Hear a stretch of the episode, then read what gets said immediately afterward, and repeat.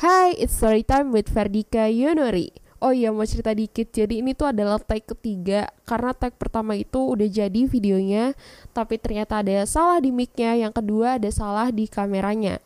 Jadi yang ketiga ini semoga aman-aman aja. Bismillahirrahmanirrahim Pecinta film horor Indonesia pastinya sudah kenal dengan sosok Susana yang dijuluki Ratu Film Horor. Atau mungkin kamu salah satu penggemarnya nih. Tapi kamu tahu nggak sih sosok anak laki-laki Susana yang berparas tampan dan sempat menjadi perhatian karena meninggal di usia muda? Apa penyebab berpulangnya anak dari ratu film horor ini? Sebelum lanjut ceritanya, yuk subscribe dulu channel Ferdi Nuri untuk terus dukung aku karena kalau bukan kamu nih, terus siapa lagi dong? And now let's get to the story. Susana Marta Frederica van Osch terkenal lewat film-film mistik tahun 70-an seperti Bernafas dalam Lumpur, Beranak dalam Kubur, Pulau Cinta, serta Ratu Ilmu Hitam yang akhirnya diadaptasi menjadi film baru oleh Joko Anwar. Siapa nih yang udah nonton? Menurut gue serem banget karena ada adegan digorok lehernya, terus juga keluar kelabang dari mulut gitu. Tapi tuh ya gue kalau lihat yang adegan digorok gitu agak-agak tapi ya ini kan film horor ya pasti serem gitu kalau misalkan yang gemes-gemes ya gue nonton Boys Baby atau Toy Story aja kan. Di awal tahun 1990-an, Susana berhenti bermain film.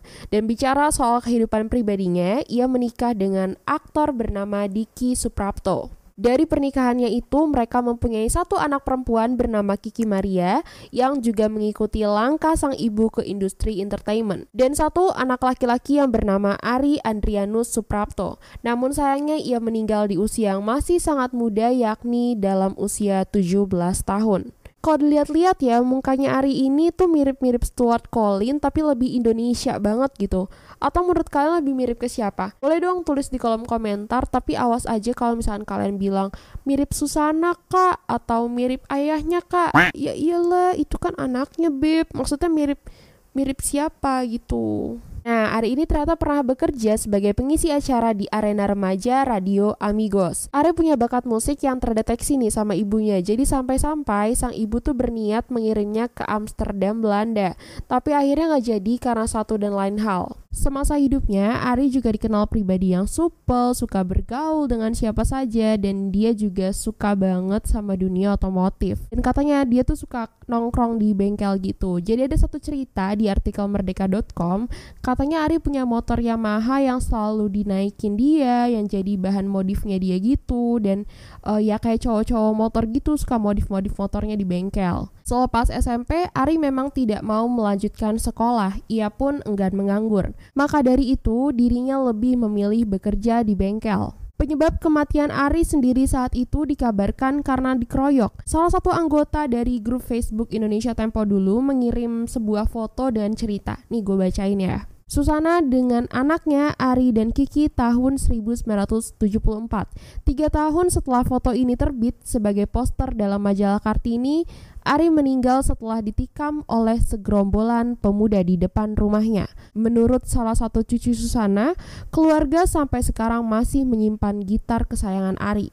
Kiki kemudian menjadi tenar sebagai presenter dan penyanyi. Dia sempat main film sekali pada tahun 1973 yang berjudul Bumi Makin Panas. Di film ini Kiki itu sebagai tokoh Bella yang Bella kecil dan Susana jadi Bella dewasanya gitu. Dan sekali lagi uh, Kiki bermain film pada tahun 1980 yang berjudul Selamat Tinggal Masa Remaja.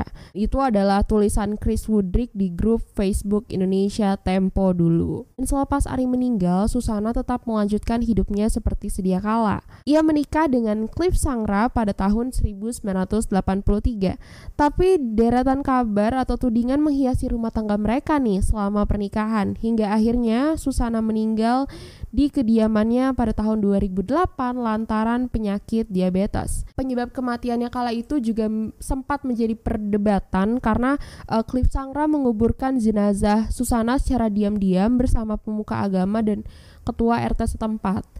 Namun menurut Bambang Catur Iswanto, penasehat hukum keluarga Susana, Susana memang sudah berwasiat jika ia meninggal tidak ingin dipertontonkan dan diupacarakan secara besar-besaran.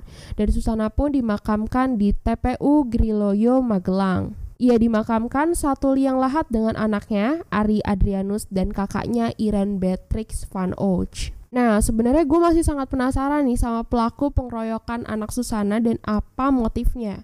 Kayak kenapa Ari yang umurnya masih 17 tahun itu dikeroyok tiba-tiba? Kayak masa depannya tuh masih panjang banget dan mungkin aja dia bisa terjun ke dunia acting juga kayak mamanya gitu atau enggak jadi penyiar radio atau jadi model jadi bintang iklan atau eh tapi kok gue ngatur-ngatur kerjaan orang ya? Ya pokoknya jadi apa aja gitu kesukaan dia tapi nyatanya emang umur gak ada yang tahu ya dari kasus ini kita bisa belajar untuk menghargai waktu karena ternyata ajal bisa jemput kapan aja gitu. Aduh, gue jadi takut. Mohon maaf ya kalau gue ada banyak salah kata. Dan dari kasus pengeroyokan yang dialami Ari, gue jadi inget satu kasus pengeroyokan yang dilakukan oleh supporter bola kepada supporter bola lainnya. Korbannya saat itu namanya Haringga. Gue sempat lihat videonya dan kayak gila sih gila itu kayak kok ada ya orang bisa nyakitin orang lain sampai berdarah-darah tuh masih aja disakitin gitu nggak ada ampun. Mau dibilang apa sih mukul-mukul orang gitu? Tambah jago. Jago ampun bang jago Pokoknya tuh hidup jangan sampai kita sengaja nyakitin orang lain, Beb. Jangan iri, jangan senang lihat orang menderita.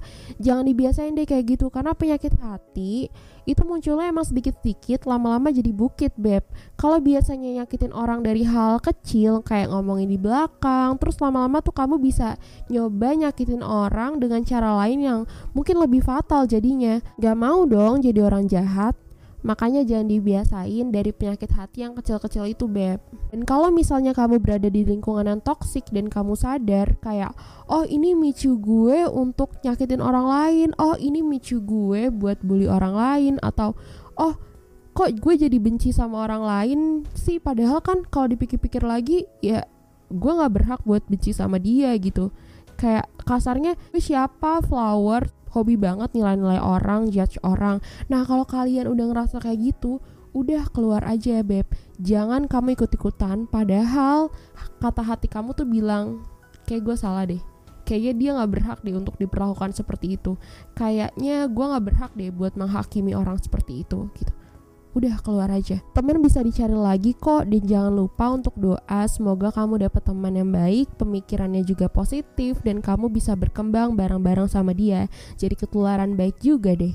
Aduh kita jadi ngomongin teman-temanan. Oke deh, sampai ketemu di video selanjutnya. Spread love no hate. Jangan lupa bahagia hari ini. Bye.